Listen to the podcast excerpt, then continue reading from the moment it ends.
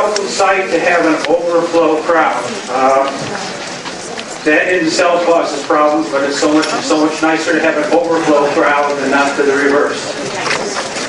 Welcome to the inaugural lecture in the Dr. Harold Abel Lecture Series in the study of dictatorship, democracy, and genocide. The purpose of this endowed lecture series is to bring to campus distinguished scholars to discuss the past, present, and future of worldwide genocides. This series will focus on the impact of historical events including World War II, the Holocaust, and genocides in Rwanda, Cambodia, and Darfur. Tonight's talk will focus on the Holocaust. I am Gary Shapiro, Interim Provost and Dean of the College of Humanities and Social Behavioral Sciences. I am very gratified that uh, the Harold Abel Endowed Lecture Series resides within the College of Humanities and Social Behavioral Sciences. The Abel Endowed Lecture Series honors the life of Dr. Harold Abel, who had a 44-year distinguished career in higher education, both as a faculty member in psychology and as an administrator. Among his administrative positions, Dr. Abel served as president of Central Michigan University for 10 years from 1975 to 1985. Uh, he is still remembered fondly by a number of very long-time serving faculty and staff at the university. Dr. Abel was an individual who encouraged dialogue and conversation. While he was president, the university had a dining area in the university center. Now it is the rotunda and the terrace rooms. Uh, every lunchtime, faculty and staff would join together to eat lunch Harold would often be found there, engrossed in conversation with faculty from across campus. Many of the difficult issues facing the university were discussed at lunch, and the conversations had a major impact on what was resolved. Dr. Abel also enjoyed meeting and speaking with speakers from off campus who had come to CMU. I had the privilege to meet and talk with him many times, I remember him saying to me that meeting with guest speakers and performers was one of the nicest parts of being president.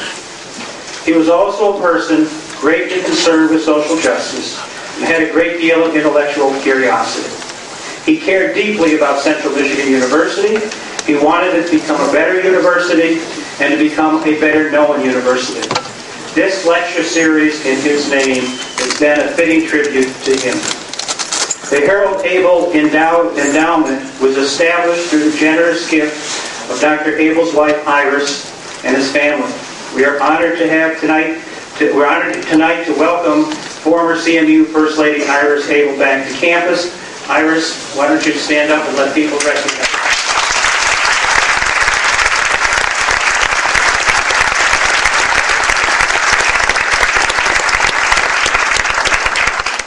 A number of friends and former colleagues of Dr. Abel and Iris who are able to join us tonight, and it's a really a privilege to see them, some of those I have not seen for many years.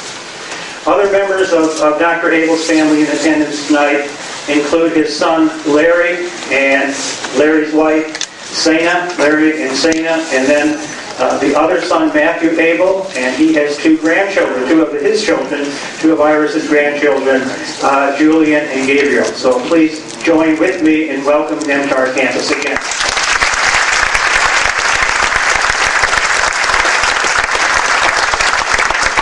I would like also to thank the members of the Abel Advisory Committee who are here tonight. If you're here, please stand and be recognized by the group.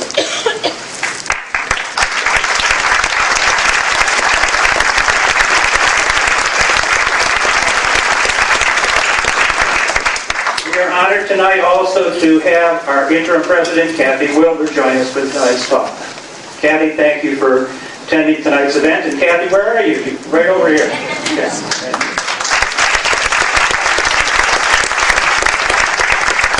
I'd now like to introduce Dr. Eric Johnson, who is chair of the advisory committee of the Abel Endowment.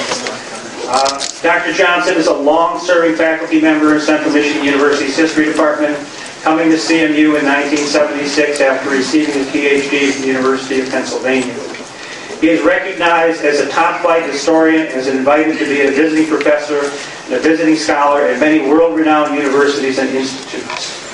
He himself is an authority on World War II and the Holocaust and, and Nazi Germany. He is the author of a number of major works, including What We Knew, Terror, Mass Murder, and Everyday Life in Nazi Germany, published in 2005, and that's in Nazi Terror, Terror, the Gestapo, Jews, and Ordinary Germans, published in 2000. Dr. Johnson will now introduce our speaker for tonight. And thank you again for coming.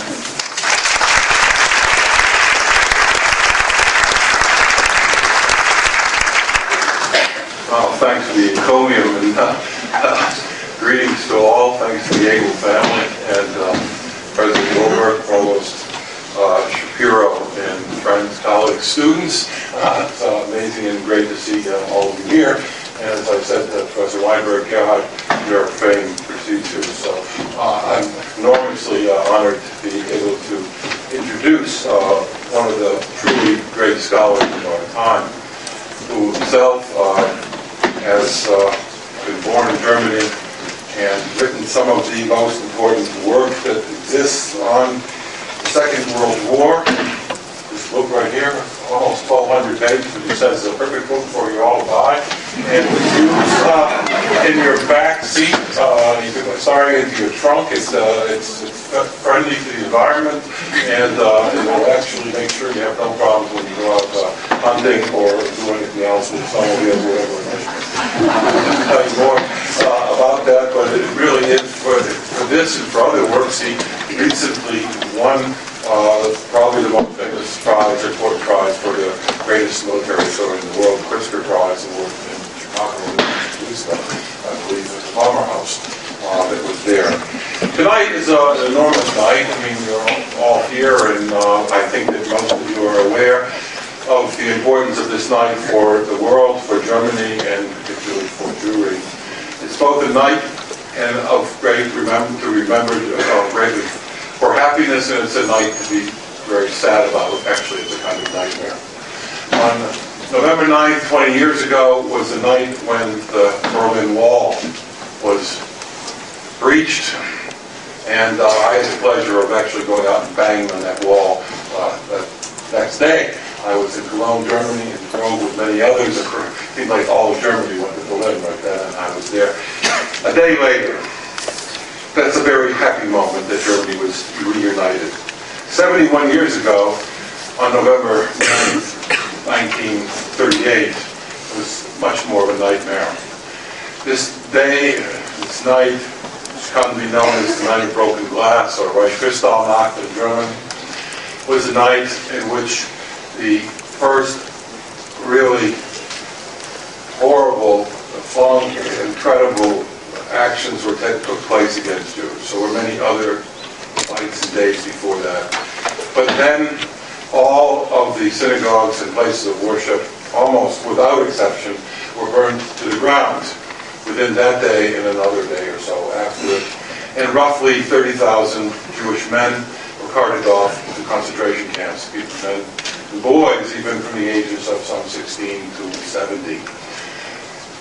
Professor Weinberg himself was there. He was born in Hanover and raised in Hanover.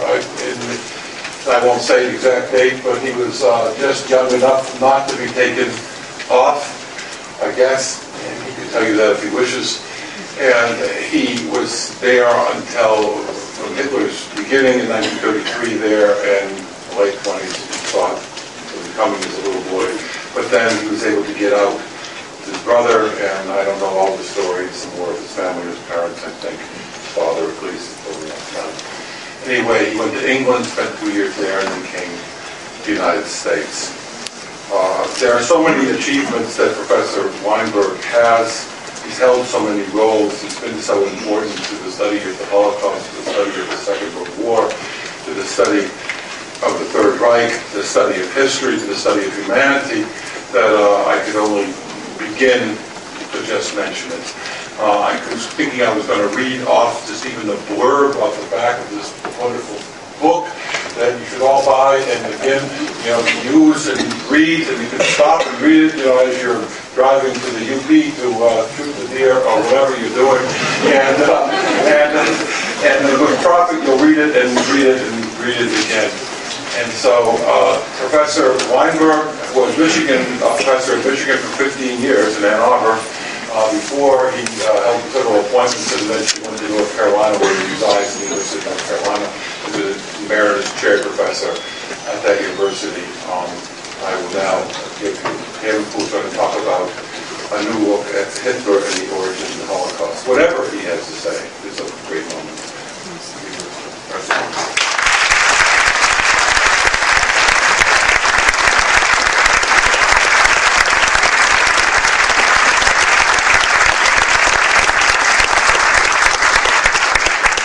Thank you, Professor Johnson. Uh, Members of the Abel family, ladies and gentlemen, I'm very pleased to be here with you tonight, uh, especially to start a series uh, that honors a man who did so much and gave so much uh, for this university. It has long seemed to me that much of the discussion of the beginning of the Holocaust does not pay sufficient attention to the specific nature of the documents that survive and have been utilized by scholars in analyzing events. Excuse me. we have known for years that Hitler told those who wanted to initiate a program for the killing of the handicapped, that this would have to await the beginning of war. As Henry Friedlander has shown us, this was not some vague notion, but a serious intent on Hitler's part. And it would be implemented in 1939 with Hitler's written October authorization backdated to September 1st, 1939. No one, as far as we know, came to Hitler in the 1930s with a similar call for a program of killing Jews, so that he had no occasion to make a similar response. What we do know is that in the winter of 1938-39, he decided there would be war in 1939 and that no one was going to cheat him of war as he believed Neville Chamberlain had done in 1938. It is no coincidence that the gathering of German media representatives to be told to prepare the German public for war was held by Hitler at the same time as the November 1938 pogrom to which Professor uh, Johnson just referred. While Hitler had called for the extermination of all Jews to a cheering audience in Munich in early 1920, the chronologically first documented reference by Hitler as Chancellor to killing Jews came soon after his decision for war. On January 21st, 1939, Hitler told Czechoslovak Foreign Minister Chvalkovsky, quote, the Juden würden bei uns vernichtet, the Jews in this country will be destroyed. The terminology here is the one that Hitler invariably uses thereafter to describe killing, not expulsion or anything else. The notorious prediction of January 1930, 19, January 30th, 1939, in a public speech to the German parliament, expands the concept of destroying all Jews from Germany to Europe. Subject I'll return to. The next specific discussion of killing Jews by Hitler is in one of his conversations with Romanian dictator Ion Antonescu in Munich on June 12, 1941. Hitler explains to the Romanian leader that the Jews in the Soviet Union that Germany and Romania were about to invade are to be killed.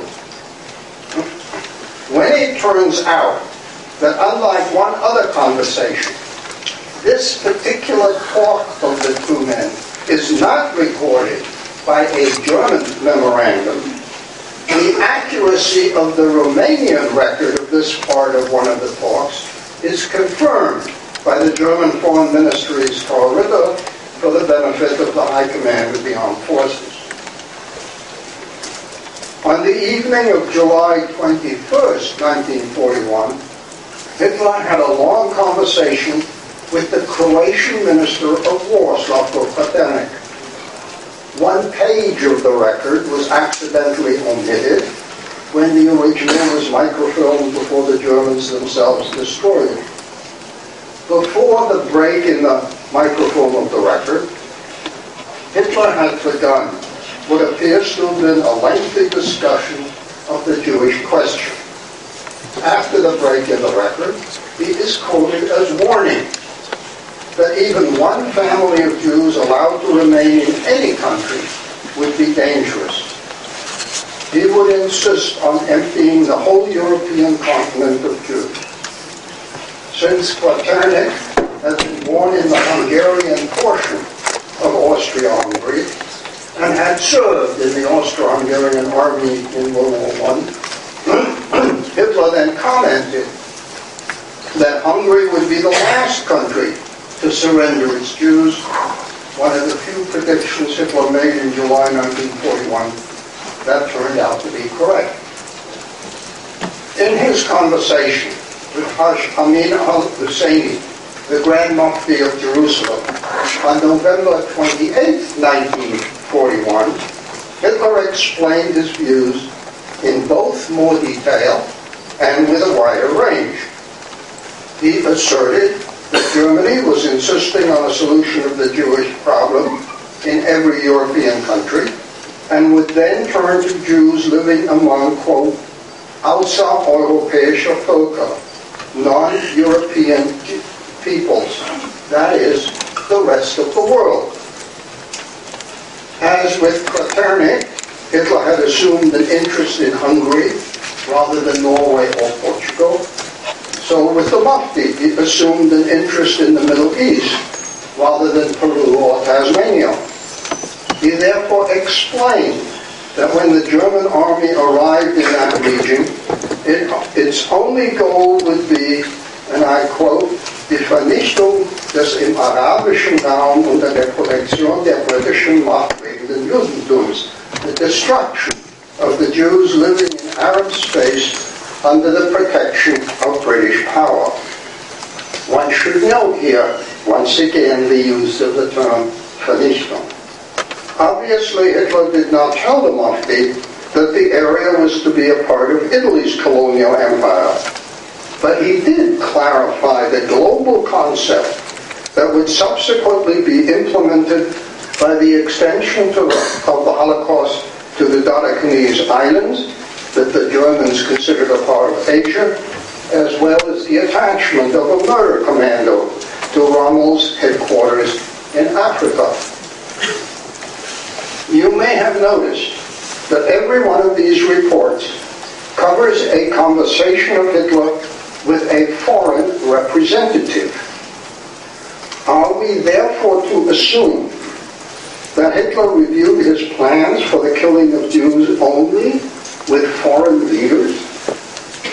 Is it not more likely that the survival of these records is related precisely to the need for records of international discussions, while similar records were not always prepared for discussions with German leaders? We know that Admiral Raeder, the Commander-in-Chief of the German Navy from 1928 to 1943, and Albert Speer, as Minister of Armaments and Military Production, kept records of the questions they took up with Hitler precisely because that was the only way they could afterwards be sure to have a record of Hitler's decisions.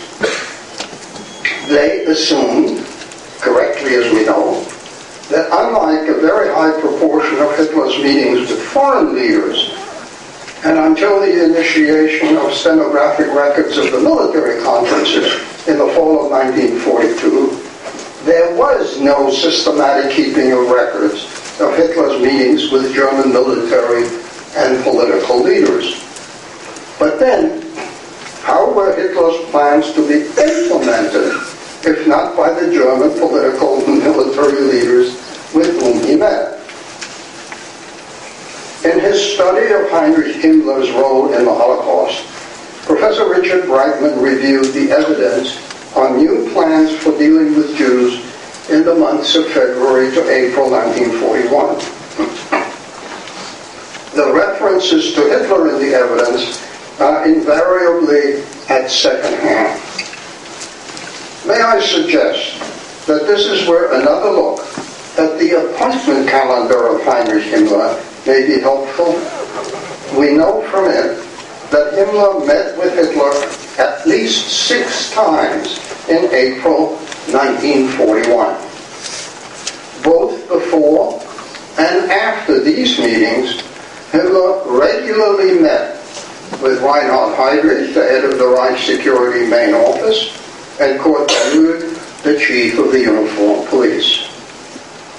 Since those were the days of final preparation for the invasion of the Soviet Union, is it not reasonable to assume that aspects of policy planning for that campaign were discussed by Hitler and Himmler? In this connection, there is some new information that deserves mention.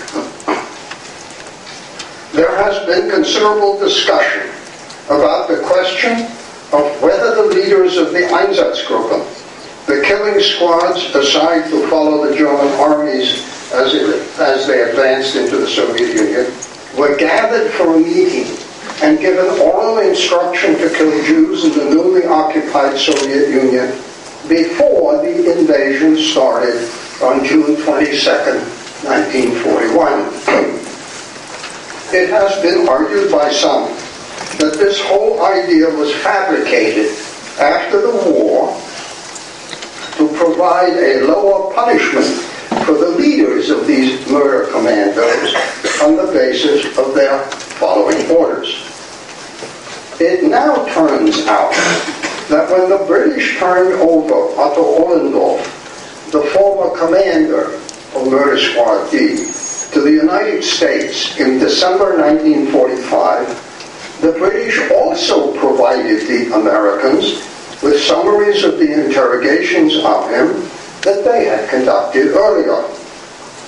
These documents were security classified at the time and as, quote, foreign government information, quote, were not reviewed for possible declassification until after the passage of the 1998 Nazi war crimes disclosure law lifted the automatic exclusion from review. With the agreement of the British, the material has now been declassified and is covered in the newly published book on the Ohlendorf trial by Professor Hilary Earl. It is clear from this material that Ohlendorf was talking about the pre-invasion meeting in the summer of 1945, long before any trials, and when he had no inkling of the possibility that he might be tried himself. There evidently was such a meeting, and the instructions were given orally, presumably intentionally so. That these would be interpreted somewhat differently in the early rapid rushing forward of the Einsatzgruppen in the first weeks of the campaign is hardly surprising. The point about their reports that have become famous or notorious that needs emphasis is that the reports are from essentially militarized police units operating hundreds of miles apart and regularly reporting on the killing of Jews. Clearly, that's what they thought they were supposed to do and report on. Military units do not report on their operations unless they have reason to believe that that's what is expected of them. It is this point that seems to me to be essential for an understanding of the reports of the order police battalions that were intercepted and decoded by the British. Unlike the Einsatzgruppen reports that became available while the trials at Nuremberg were going forward, these decrypts were security classified at the time and not declassified until 1996. As has long been known, the original German documents were deliberately destroyed by the Germans, and the surviving officers and men of those units preferred to continue their careers and then draw their pensions in post-war Germany to standing trial for war crimes. Now that these reports are available for the summer of 1941, at least in part, there is an aspect similar to the reports of the Einsatzgruppen. From places hundreds of miles apart, they were reporting on the killing of Jews. Clearly that was what they thought they were supposed to be doing and reporting on. And when they were told to report by more secure means, they naturally took that as a sign that they were acting as they were supposed to and that they were to continue to report on the killings, but in a more secure manner. The conclusion I would draw from this is that before the invasion of the Soviet Union, there was an analogous meeting of the uniformed police leaders with Daluege or his representative giving them oral instructions similar to those given to the Einsatzgruppen. Although not phrased the same way, this is also the conclusion of Edward Westermann's careful study of the uniformed police units. Since the British waited until 1983 to provide the United States with the intercepts just mentioned, there is no reason to believe that they provided them to the government of Czechoslovakia when Daluege was tried and executed there in 1946 so that he could not be asked about them even if the prosecutors had been interested in the general subject.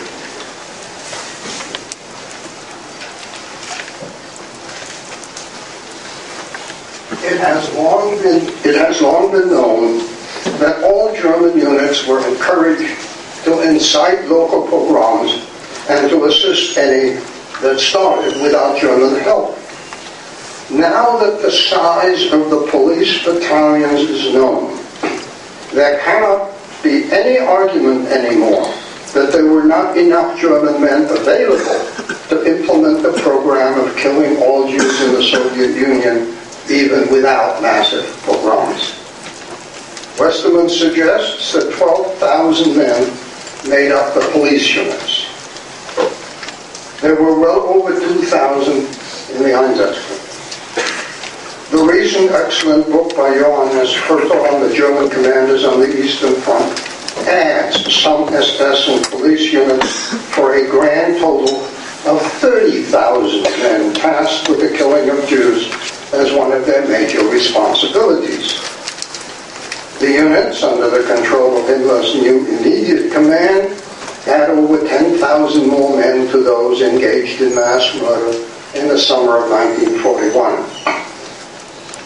In this context, any notion that such numbers could not have been expected before June 22, 1941, to implement the program of the systematic killing of millions must be abandoned.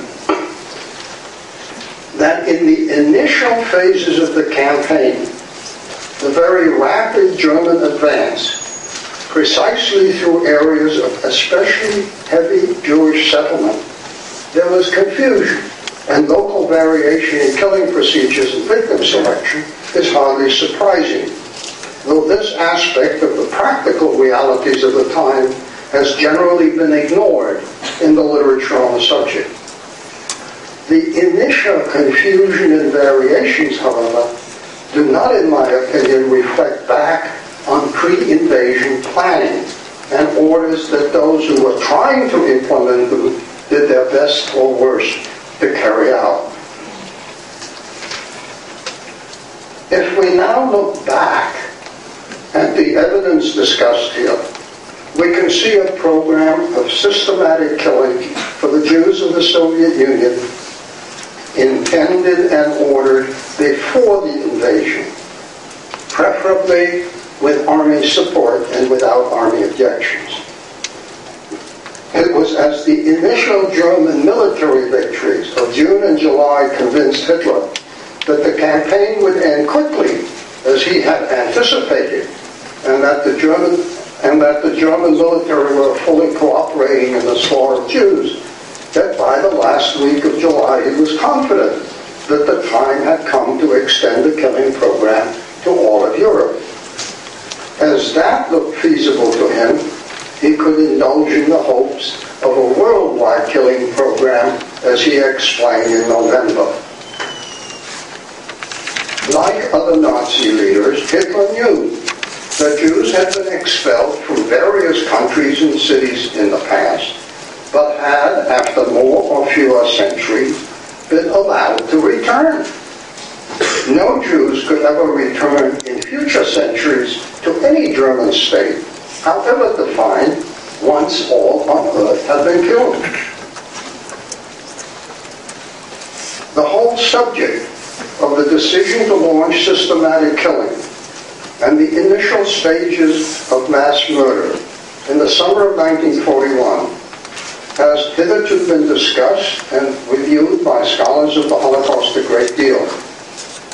The existing literature, however, has in my opinion perhaps not done so sufficiently from the perspectives of those who made decisions on the one hand, and on the other hand, those who believed themselves to be implementing their countries and their leaders' policies.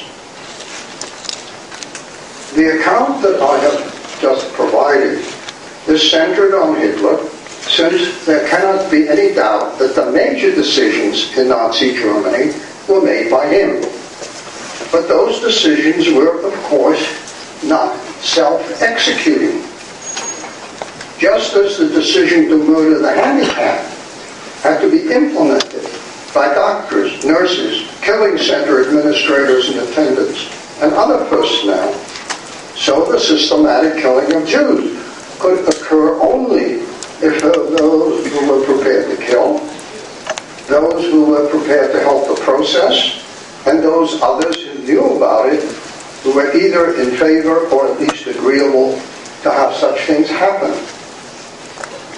The available evidence makes it clear that the higher levels of the police were enthusiastic about the killing program and that those actually personally engaged in murder were, for the most part, agreeable to participating in mass killing. Any individuals who declined to take part were assigned other duties whenever killing was on the agenda. There were always enough who would kill. There were always plenty of other things that needed to be done. And the leadership did not want a high priority program carried out by any who were reluctant. It was among the leadership of the military that Hitler was at first not certain of full support for the systematic killing of civilians. We forget today, looking back, that he could not be certain in advance that the German military leadership would go along with the slaughter of hundreds of thousands of children, women, and elderly men, it being assumed that the young and middle-aged men would for the most part be in the Red Army. There had been a few objections from among the military to the slaughter of priests, Jews, and other civilians in the early stages of the invasion and occupation of Poland in 1939. And it had taken some time and special measures to deal with this. What would be the reaction to a vastly greater level of wholesale killing? It became obvious to Hitler in the first weeks of the campaign in the East that with minute exceptions, the military would go along with the murder program with greater or lesser enthusiasm, but never any serious objection. The clear signs of support from the German army were, if anything, underlined by the military's July 1941 order that captured Red Army soldiers who were Jewish were to be shot. Although this is a surmise that cannot be documented, Hitler's July decision to have the killing extended beyond the newly occupied portions of the Soviet Union to other areas under German control, as he explained to Kvaternik on July 21st, 22nd, was likely influenced by his seeing the actual experience of the first weeks of mass killing without any objections from within the military or political hierarchy. Furthermore, as news first of mass killing in the East and then deportation to killing centers spread inside Germany, there were indeed small numbers of individuals who objected and in some instances helped victims to escape. But there was never any substantial opposition and never a complaint from the Christian churches. On one occasion, in February 1943, the demonstrating non-Jewish spouses of Jews who were held by the police in Berlin for deportation to the East did lead to the decision that these prospective victims be released. The days of the final disaster for the Germans at Stalingrad did not look to the country's leaders as a good time to have a riot in the streets of the capital. But if there is anything to the notion that the exception proves the rule, this exception illuminates the extent to which the regime could count on the acquiescence of the overwhelming bulk of its citizens as it had chosen to define them. And for a leadership that truly believed that the First World War had been lost because of the collapse of the home front rather than defeat on the field of battle, the status of home front morale was always of the highest importance. On such subjects related to home front morale, as food rations and the mobilization of women, the regime thought it advisable to hold back as long as conceivably possible. But in this one field, the killing of Jews, there turned out to be no need to worry. The impetus that Hitler provided from the top would be implemented without substantial objection until physically halted by the military operations and eventual victory of the Allies. Thank you.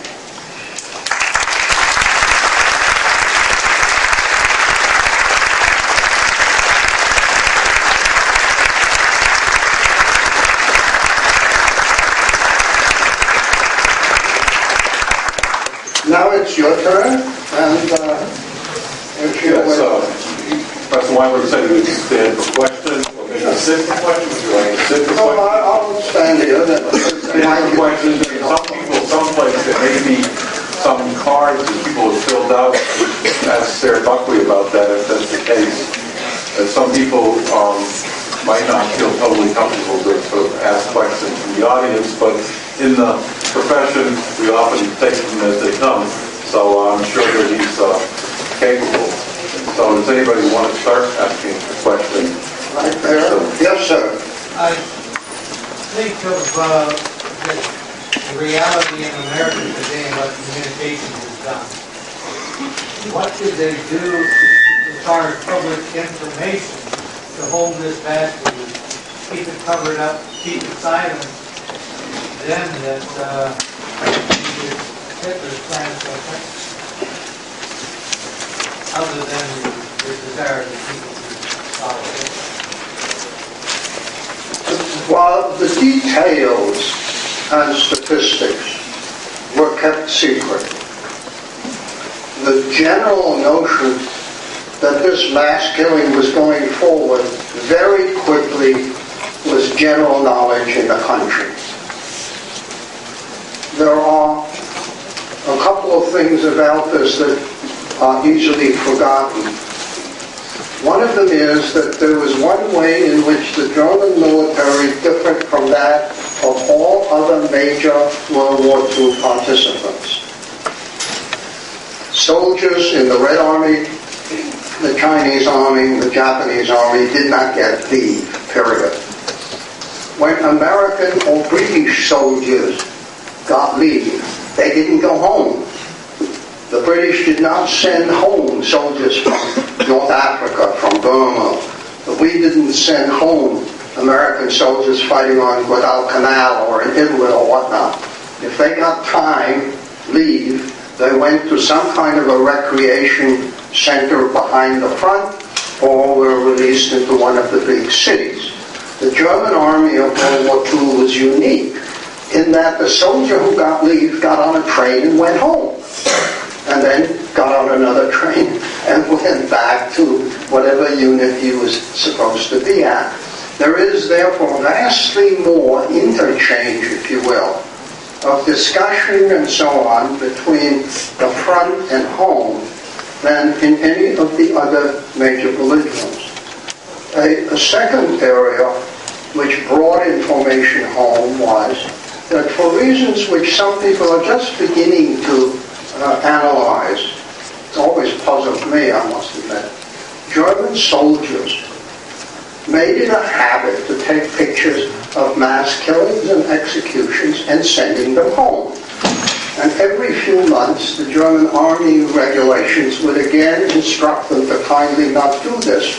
And the reason, obviously, was they kept hauling them out of the cent- as they were censoring letters. And much of our photographic evidence of the Holocaust, as some of you may know, comes from pictures taken by German soldiers at the front. They obviously thought this would enthuse their wives, parents, and siblings. Now,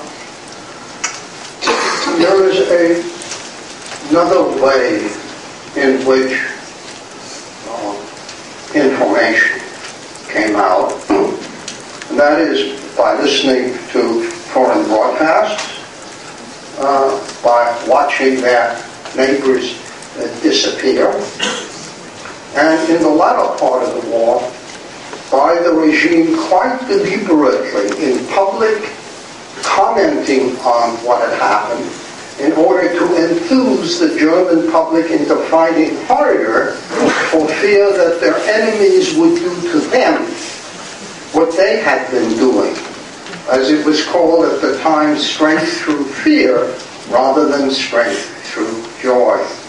So that while details were obviously known only by those directly involved, the rest of the population had a pretty good idea, and many of you may have either read or heard of an interesting piece of evidence on this subject, and that's the diary of Anne Frank.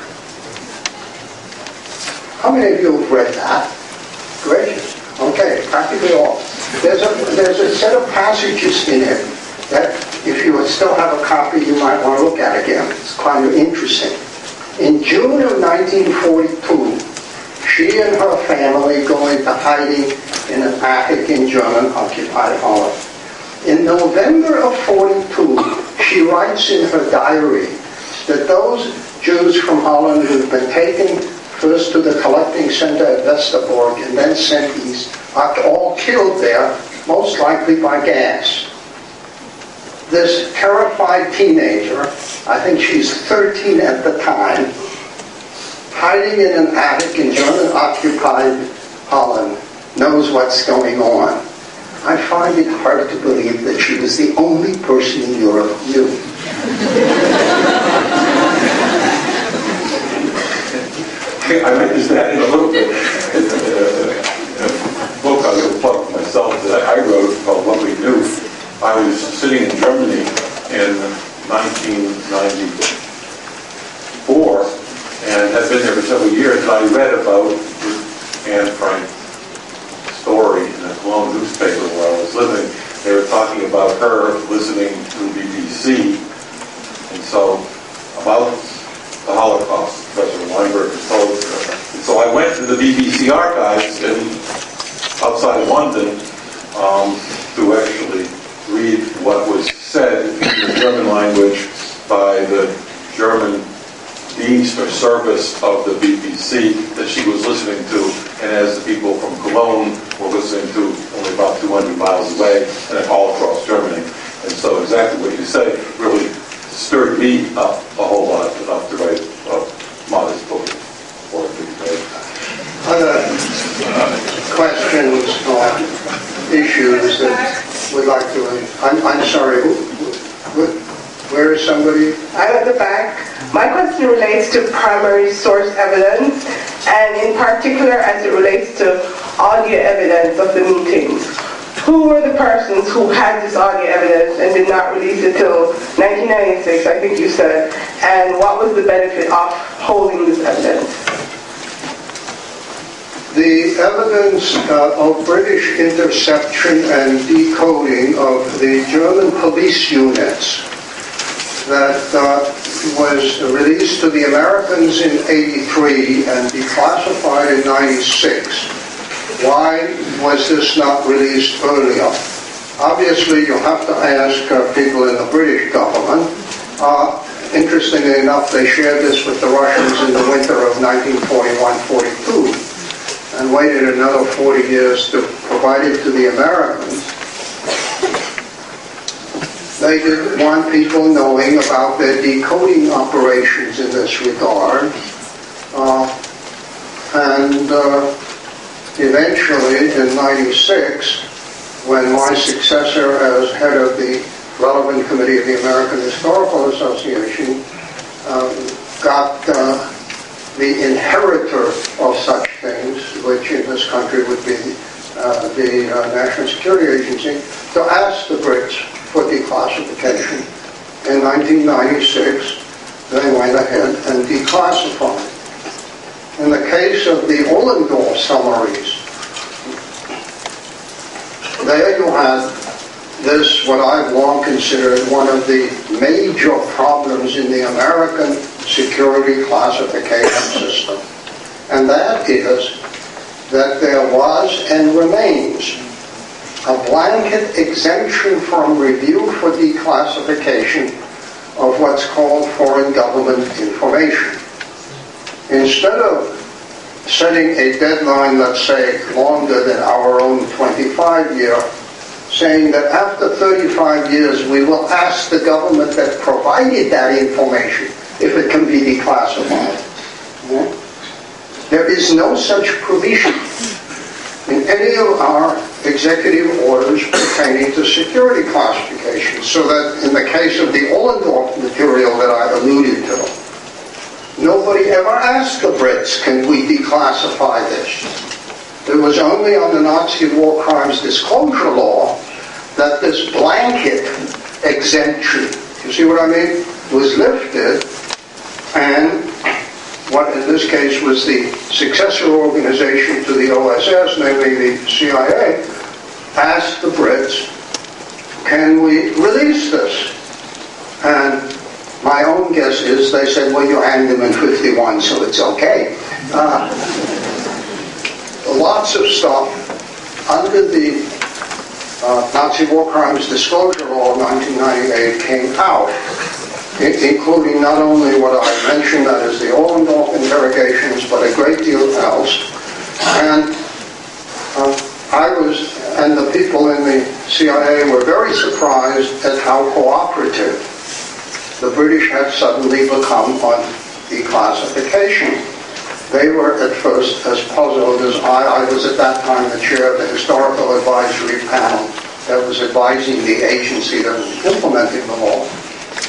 And several of them uh, gave me in one word or another the same answer to this very unusual British willingness to declassify. Uh, and that was that not only everybody in the American government, but also in the British government knew that President Clinton was personally interested.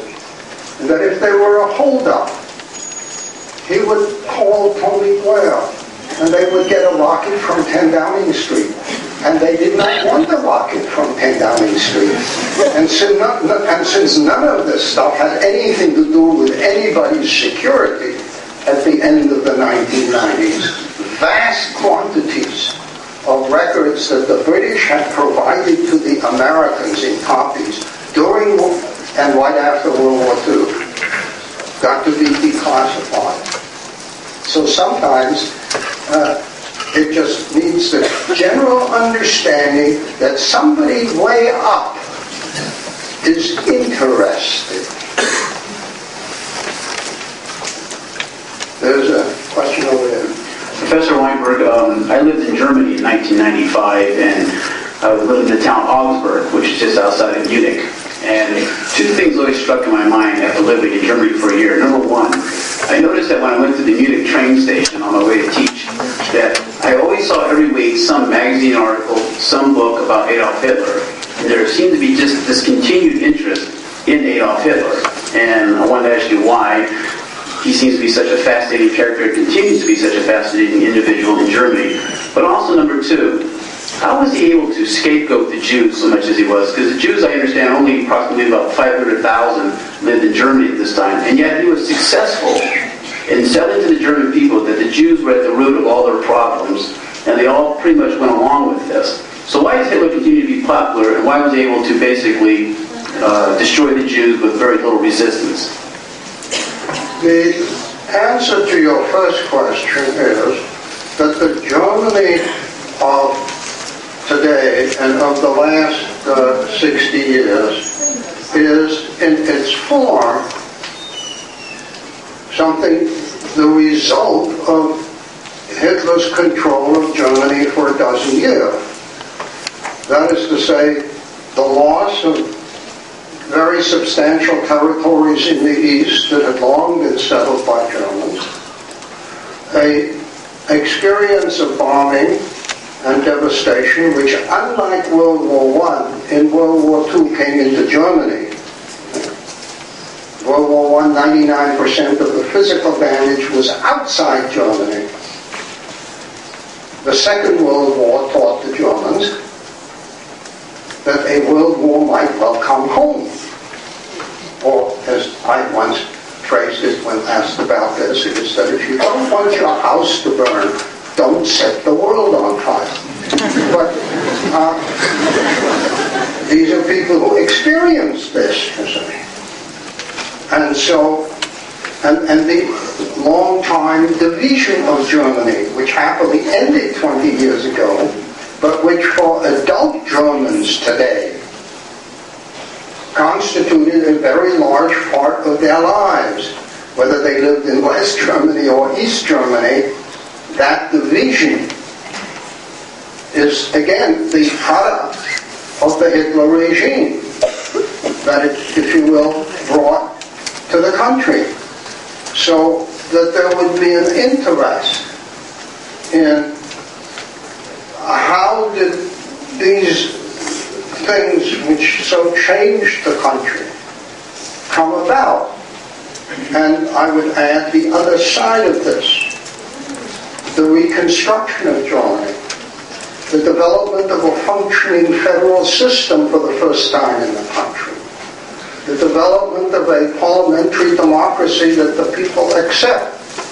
Uh, these are all products of what the occupation authorities did both to and for the Germans at the end uh, of the Hitler regime.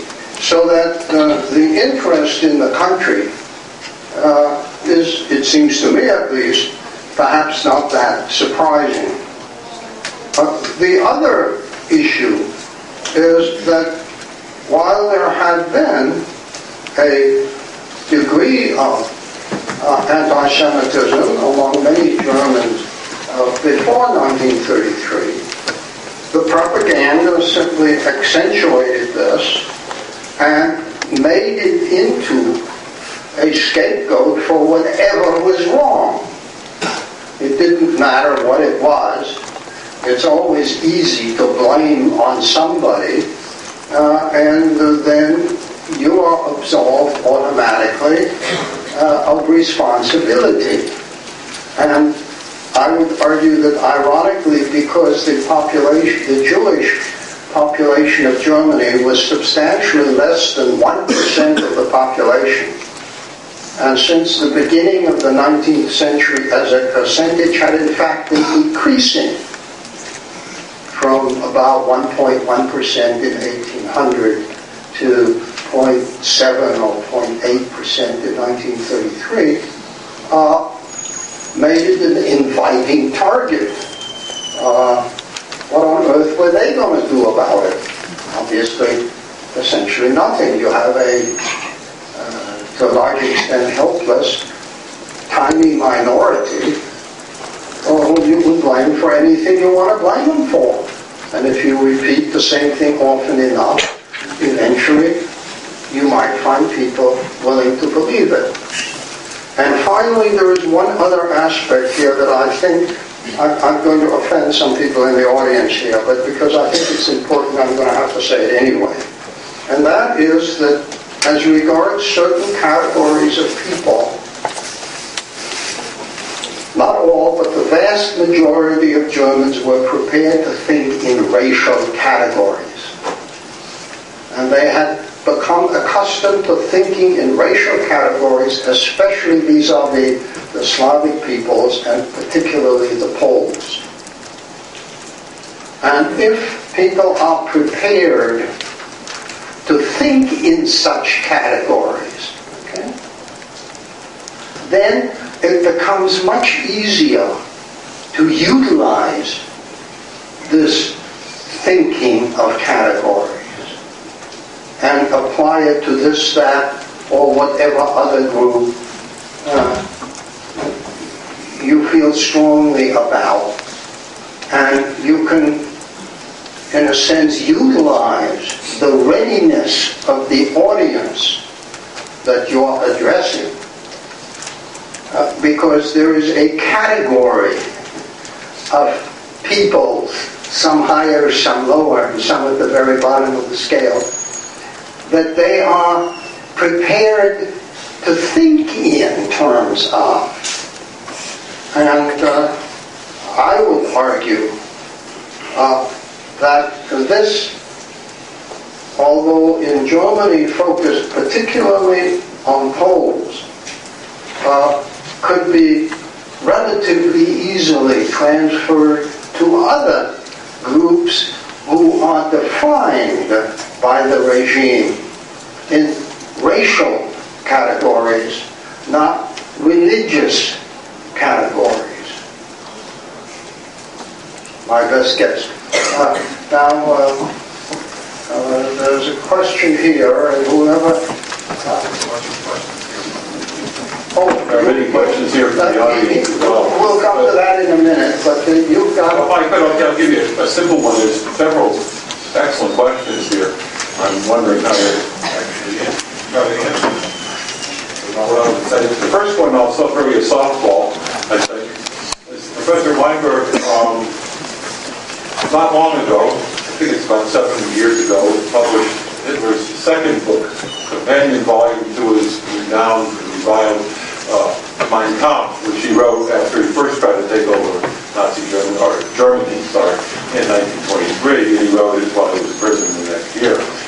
Um, anyway, while working on German documents after the war, captured do- documents, Professor Weinberg, as a young uh, scholar, came across what was coming known as Hitler's second book. It had to wait a long time before he could publish it. Question here is, when you found the second book, you know right away it was written by Hitler? Oh, well, in the late 40s, early 50s, there were in the then existing literature references to another book that Hitler had written but not published. A French intelligence officer who interviewed one of Hitler's secretaries after the war uh, mentioned her commenting on this. In the uh, English language edition uh, that uh, Trevor Roper, Lord Dacre, and published, Hitler himself referred briefly to another book. And according to what little we knew about this other book from references was it dealt with foreign policy. Since I was at the time working on German foreign policy in the 1930s and subsequently published books of which a new edition in paperback is about to come out that was foreign policy, the Road to World War II. Needless to say, I was very interested in what he might have written on foreign policy. Uh, after setting up the program for microfilming the captured German records before they were returned to Germany in 1956-57, I turned the project over to a successor, but went back to Washington in the summers to help out on this. And it was in the summer of 1958, going through a stack of stuff that was scheduled to go back to Germany. Uh, there was this fat folder marked uh, partial draft of Mein Kampf. And I opened it and started reading. And it was perfectly obvious from the opening text that this was not part of the draft of Mein Kampf. This was the text of his second book. And uh, it turned out that at the back of this folder was the American confiscation notice. An American captain had picked this up in Munich at the Nazi Party Publishing House in May of 1945. We'd given the Brits a microfilm of it, but then it, so to speak, vanished from sight until I turned it up published it uh, in 1961 in Germany, and then spent 40 years, every few years, asking another publisher to put it out in English, uh, and getting one turned down after another. Uh, I never have thought of myself as Hitler's press agent, but uh, it, it did seem to me that here we had a central figure in the history of the 20th century. He wrote a grand total of two books, one of which was available, long available since the 1930s, in a reliable English language edition, but the other one wasn't. And eventually uh, persuaded uh, Enigma Books in New York uh, to put out an English language edition. Uh, they had a good translator. Uh, a lady lives in Italy and finds her living this way. I've never met her, but she's very good. And had as I promised every publisher, I checked it very carefully against the original to make sure that it reflected the original as accurately as possible. There's always the temptation to prettify a little. And uh, it just seemed to me that we wanted to get the English to be as close to the original as possible. One can always argue about specific words. So it eventually came out in a reliable English language edition.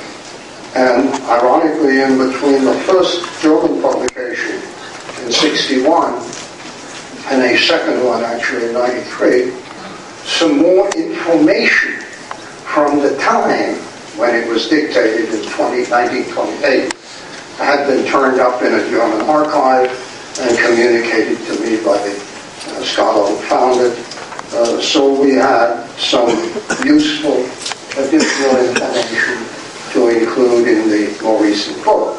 Uh, this is not, to understand, uh, the going to replace Macaulay as bedside reading.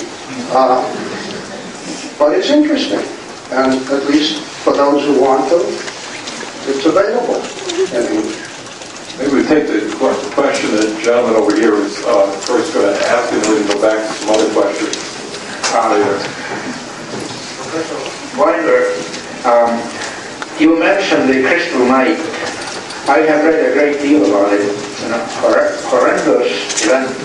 What was the official, let's say, formal reaction of the United States to this event? The formal reaction of the United States was twofold, if you will. A public denunciation by President Roosevelt. And what is interesting is I've seen the document in Hyde Park in the Presidential Library. The State Department served up to him a draft. And in Roosevelt's handwriting, it's made very much more vehement. Uh, he, he had a habit of doing those sorts of things. And while you have to work hard and, and long in Hyde Park to track the president, if you spend enough time, you do. You know? When he got something from Hull, the Secretary of State, or the General Marshall, and the King, and he liked it, you have in the top corner, okay, the GCM for George C. Marshall, okay, FDR, CH for okay, FDR. But if something came that you do not approve of, there would be a tight no. All prior endorsements reversed Franklin D. Roosevelt, Commander-in-Chief. Uh, he had a way of doing things, let me put it that way. And in this particular case, in the first instance, he greatly uh, made, made more pointed the public disapproval, and he recalled the American ambassador. The only government that did so. So within the framework of what he as president could do, because ambassadors are all appointed by the President of the United States, uh, that's what he did. And that was, if you will, the official position the less official, if you will, public reaction was a very general turning of public opinion against Germany in a way it had not turned before. The, the whole notion, particularly of destroying houses of worship systematically across the country, all at the same time, that is to say, in one night and day, uh, seem to lots of Americans who, whatever their views of other religions, uh, had a self-perception, if I may use that term, that this is a country where everybody goes to heaven or hell their own way. That you may not like some other religious group, but that's they, they, they're allowed, should have their house of worship. And there may be this other one. And they should have theirs. This, if you will, self-perception, regardless of what people thought about the individual members of other religious groups. Am I making myself clear? It is, I think, very much a part of the way uh, Americans think of this country, and therefore the idea of destroying one religious group's houses of worship across the country really brought home to large numbers of Americans a sense of horror and uh, objection that some of the earlier things that had happened simply had not done. Now you you have another one to read. I do. Um, someone has written here that he or she was under the impression that when Hitler wrote his original Mein Kampf back in the 1920s, he wrote about the killing of Jews in Mein Kampf. That's the first statement. Then there's a question after the statement. Is there any documented case that a person who declined to participate in killing Jews was not subjected to punishment? Okay. The answer to the first question is that the only way in which actual killing comes up in Mein Kampf is when he talks not so much about Jews, but opponents generally uh, of German policy in 1914, uh, and that all would have been easier for Germany if a few thousand people had been gassed. Uh, as to objections, the answer is no. There was a very interesting article that appeared some years ago in the German Studies Review by a man who has studied this systematically, Professor David Kitterman, who teaches at Northern Arizona University in Flagstaff. And he did a very careful study of soldiers and administrators who refused to kill civilians. And the answer is that nothing happened to them. Uh, they would be assigned to other duties, uh, as I mentioned in my talk. Again, since there were always enough who were willing to do this, there were always other things to do. And that was as true in the so-called euthanasia program as in the killing of Jews. Very quickly in Hospital X, where they were killing patients, people would find out nurse A will kill patients and nurse B won't. So when there were patients to be killed, Nurse A was assigned to it, Nurse B was sterilizing instruments or doing any one of the million other things that have to be done in the hospital. The same thing was true in the military. That is to say, both fellow soldiers and the officers in charge very quickly discovered that if Company X or this or that regiment is sent in that so-called anti-partisan operation into a Russian community and told to kill everybody in the community. There is this one soldier, Hans, who won't do that. He's a good soldier. He will participate in battle. He will carry his buddies home if they're wounded. He just has this one weird problem. Uh, instead of collecting butterflies, he, he, he won't kill civilians. So when that's the unit's assignment, he gets to haul ammunition, he gets to look after the horses, since this is an army that depends overwhelmingly on horses. He gets to check, to make some repairs on, on the supply wagons. There are a million things to do, and the officers know perfectly well that getting good replacements is, is a tough thing. And Hans is a perfectly good soldier, so uh, there is, if you will, a, a, a, a disregard uh, of things, and nothing is reported and nothing happens. In military organizations, you see, reports always engage what they are supposed to report. Whether that's what actually happened or not is entirely different. I can quickly give you experiences from my home in the military. Uh, for a while, I was the 4th Replacement Depot uh, in Zama, Japan, and uh, when I was first assigned to emergency supply, the first day, the warrant officer said, you will this you will take these convoys, it will take all day. You will go to the mess sergeant to draw your lunch, and you will first tell him how many trucks you have. And I said, yes, sir, needless to say. But puzzled, what has the number of trucks to do with lunch?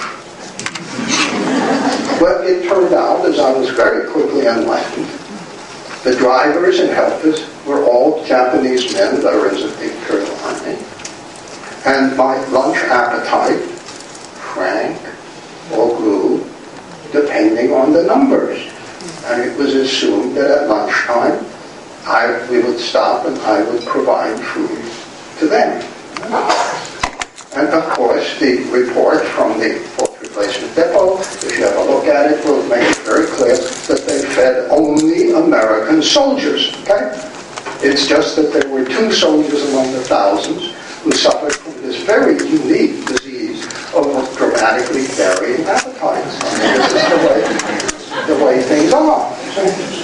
When I moved to Yokohama, when I was in the hut area where we have huts, and there was all, it was surrounded by barbed wire. There was supposed to be no unauthorized personnel in there. And every day, there were Japanese hanging in the garbage cans hauling stuff out. And everybody understood, number one, they're harmless, number two, they need what they're getting, okay? And the military police would walk right by them. Nobody saw them because they weren't there, okay? And one day I got back from the school where I was teaching early, word was out, the commanding general, Michael Eichelberger, was taking the commander of the British forces on a tour of the hut area. I out and get my camera. there are the two generals walking between these two rows of hut area, of Quonset huts. And right behind them, there is a garbage can with Japanese hanging in it. And since the two generals don't see him, that means he's not there. And every day, Major Holbine signed off on the morning report, no unauthorized personnel in the 8th Army Hut area. I mean, one has to try to see these things in terms of the dynamics of the time.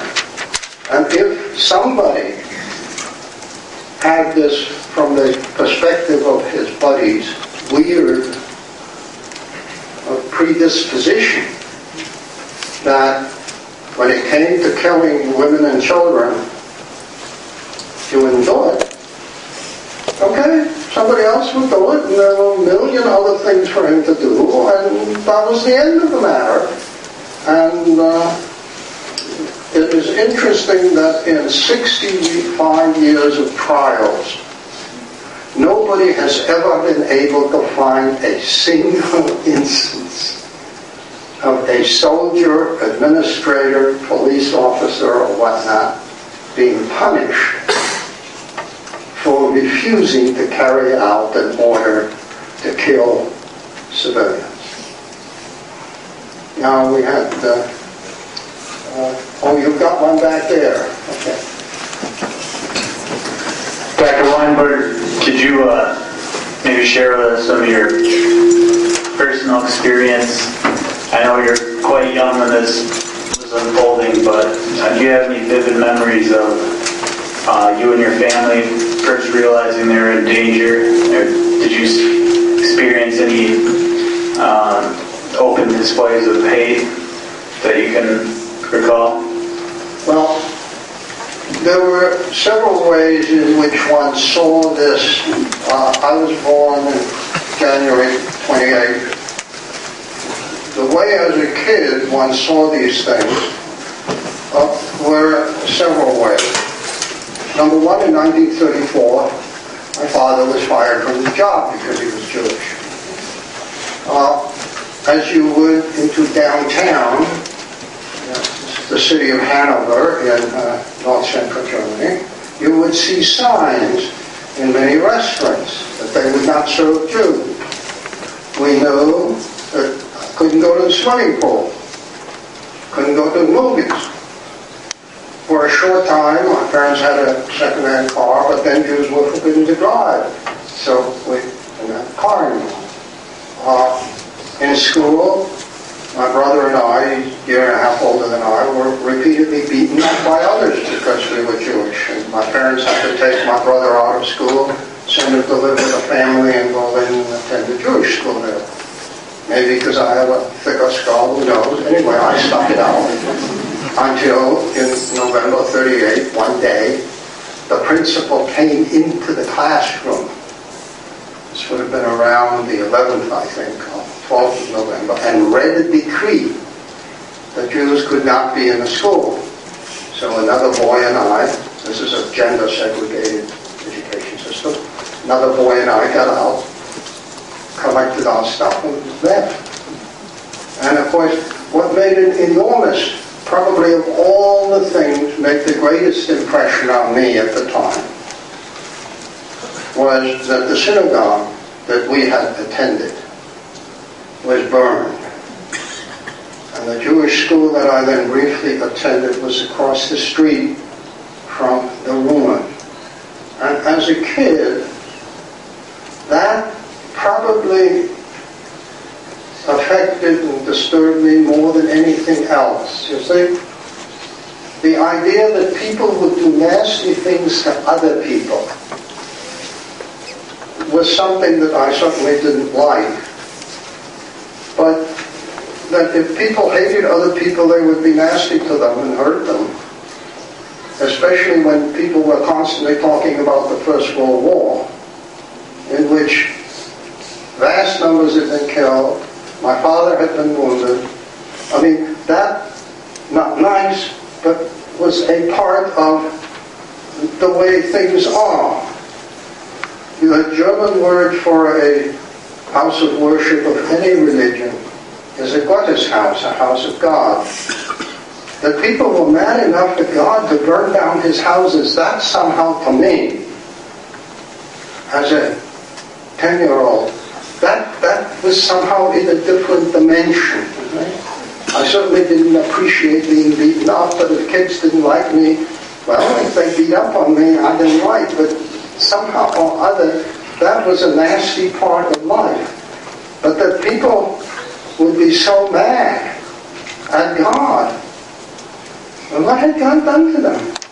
That they would burn down his house. That, to me at least, I'm trying to answer your question as honestly as I can.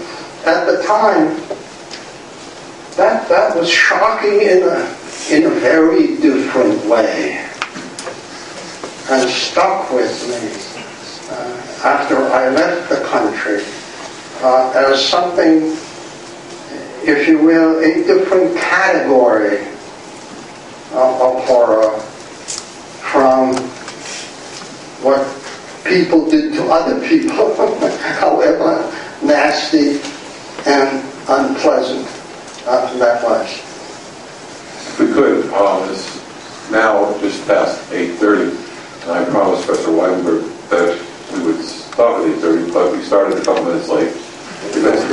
If we go a few minutes. Sure. I have a very significant question to ask you at the end, I think not for me, but for the audience, which might, I think, be a good closing one, but maybe if we just had a couple of other questions, and then we answer this, and then we'll stop. This is probably a very simple one in comparison, but thank you.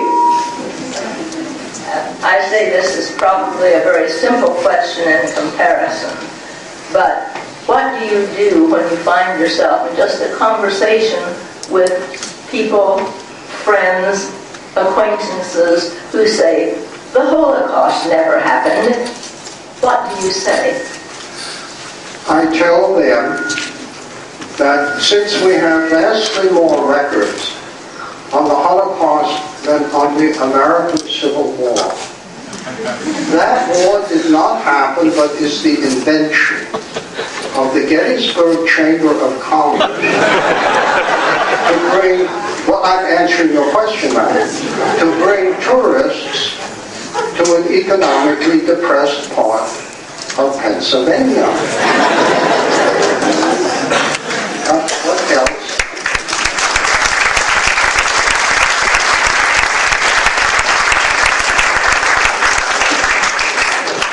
This, by the way, anticipated one of the questions from the audience, and I think he would say the same thing to President Ahmadinejad of Iran, uh, who has denied the existence of the Holocaust, and that was one of the questions as to what he might say to Ahmadinejad, but I might be afraid to even ask him how he wanted to embellish that. Uh, he can if he wishes to, but I will go on to a different question, if I could. Yes. And this one confuses me the most. It might be the most significant one that I have here, I don't know. And is there anything significant with today being the 20th anniversary of the fall of the wall? I guess it sort of like we translated somehow, is there any relationship between the wall coming down, Germany being reunited, and Kristallnacht and the Holocaust? The interconnection is that the Germans did not go to war because the French would not allow Hitler to see the Eiffel Tower. They would have been very happy to show it to him. The Germans started the war, among other reasons, to create a demographic revolution on the globe. And of that, the killing of all Jews on the globe was a major part. Their losing that war meant that those aims were not attained. The victory of the Allies saved the lives of roughly two-thirds uh, of the world's Jews.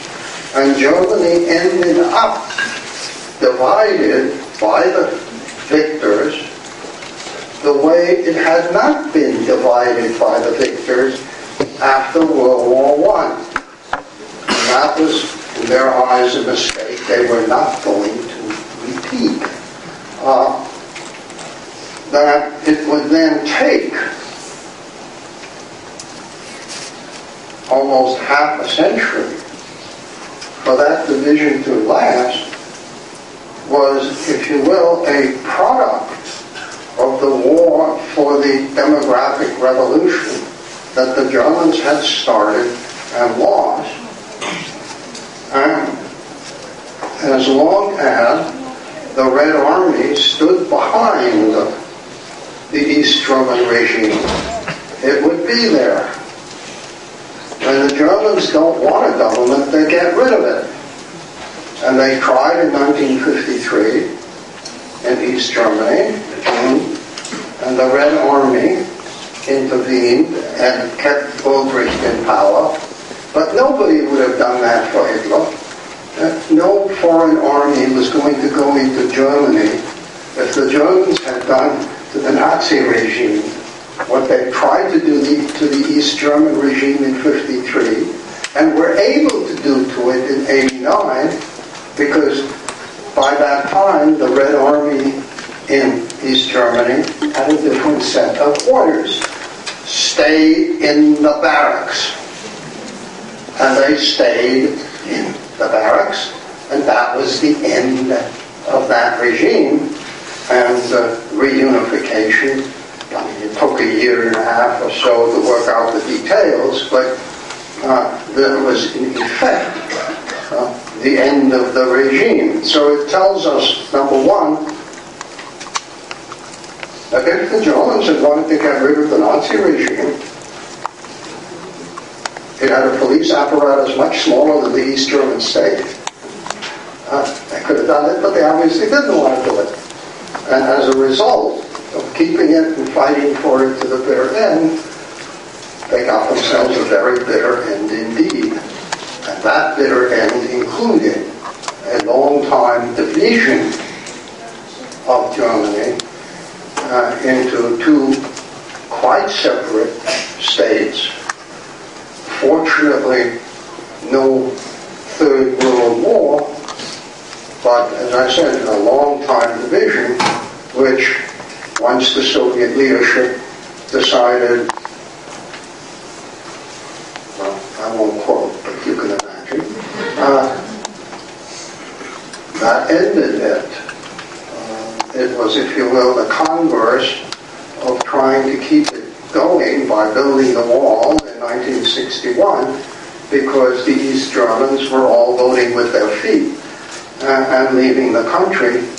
And my prediction in those days, just say, before the war went up, always was that someday all Germans will be again united in West Germany, and East Germany will be a sort of uh, national park, rather like Mesa Verde, that is to say, with the ruins of the real existing socialism uh, instead of the ruins uh, of the uh, ancient peoples in uh, Verde. Right?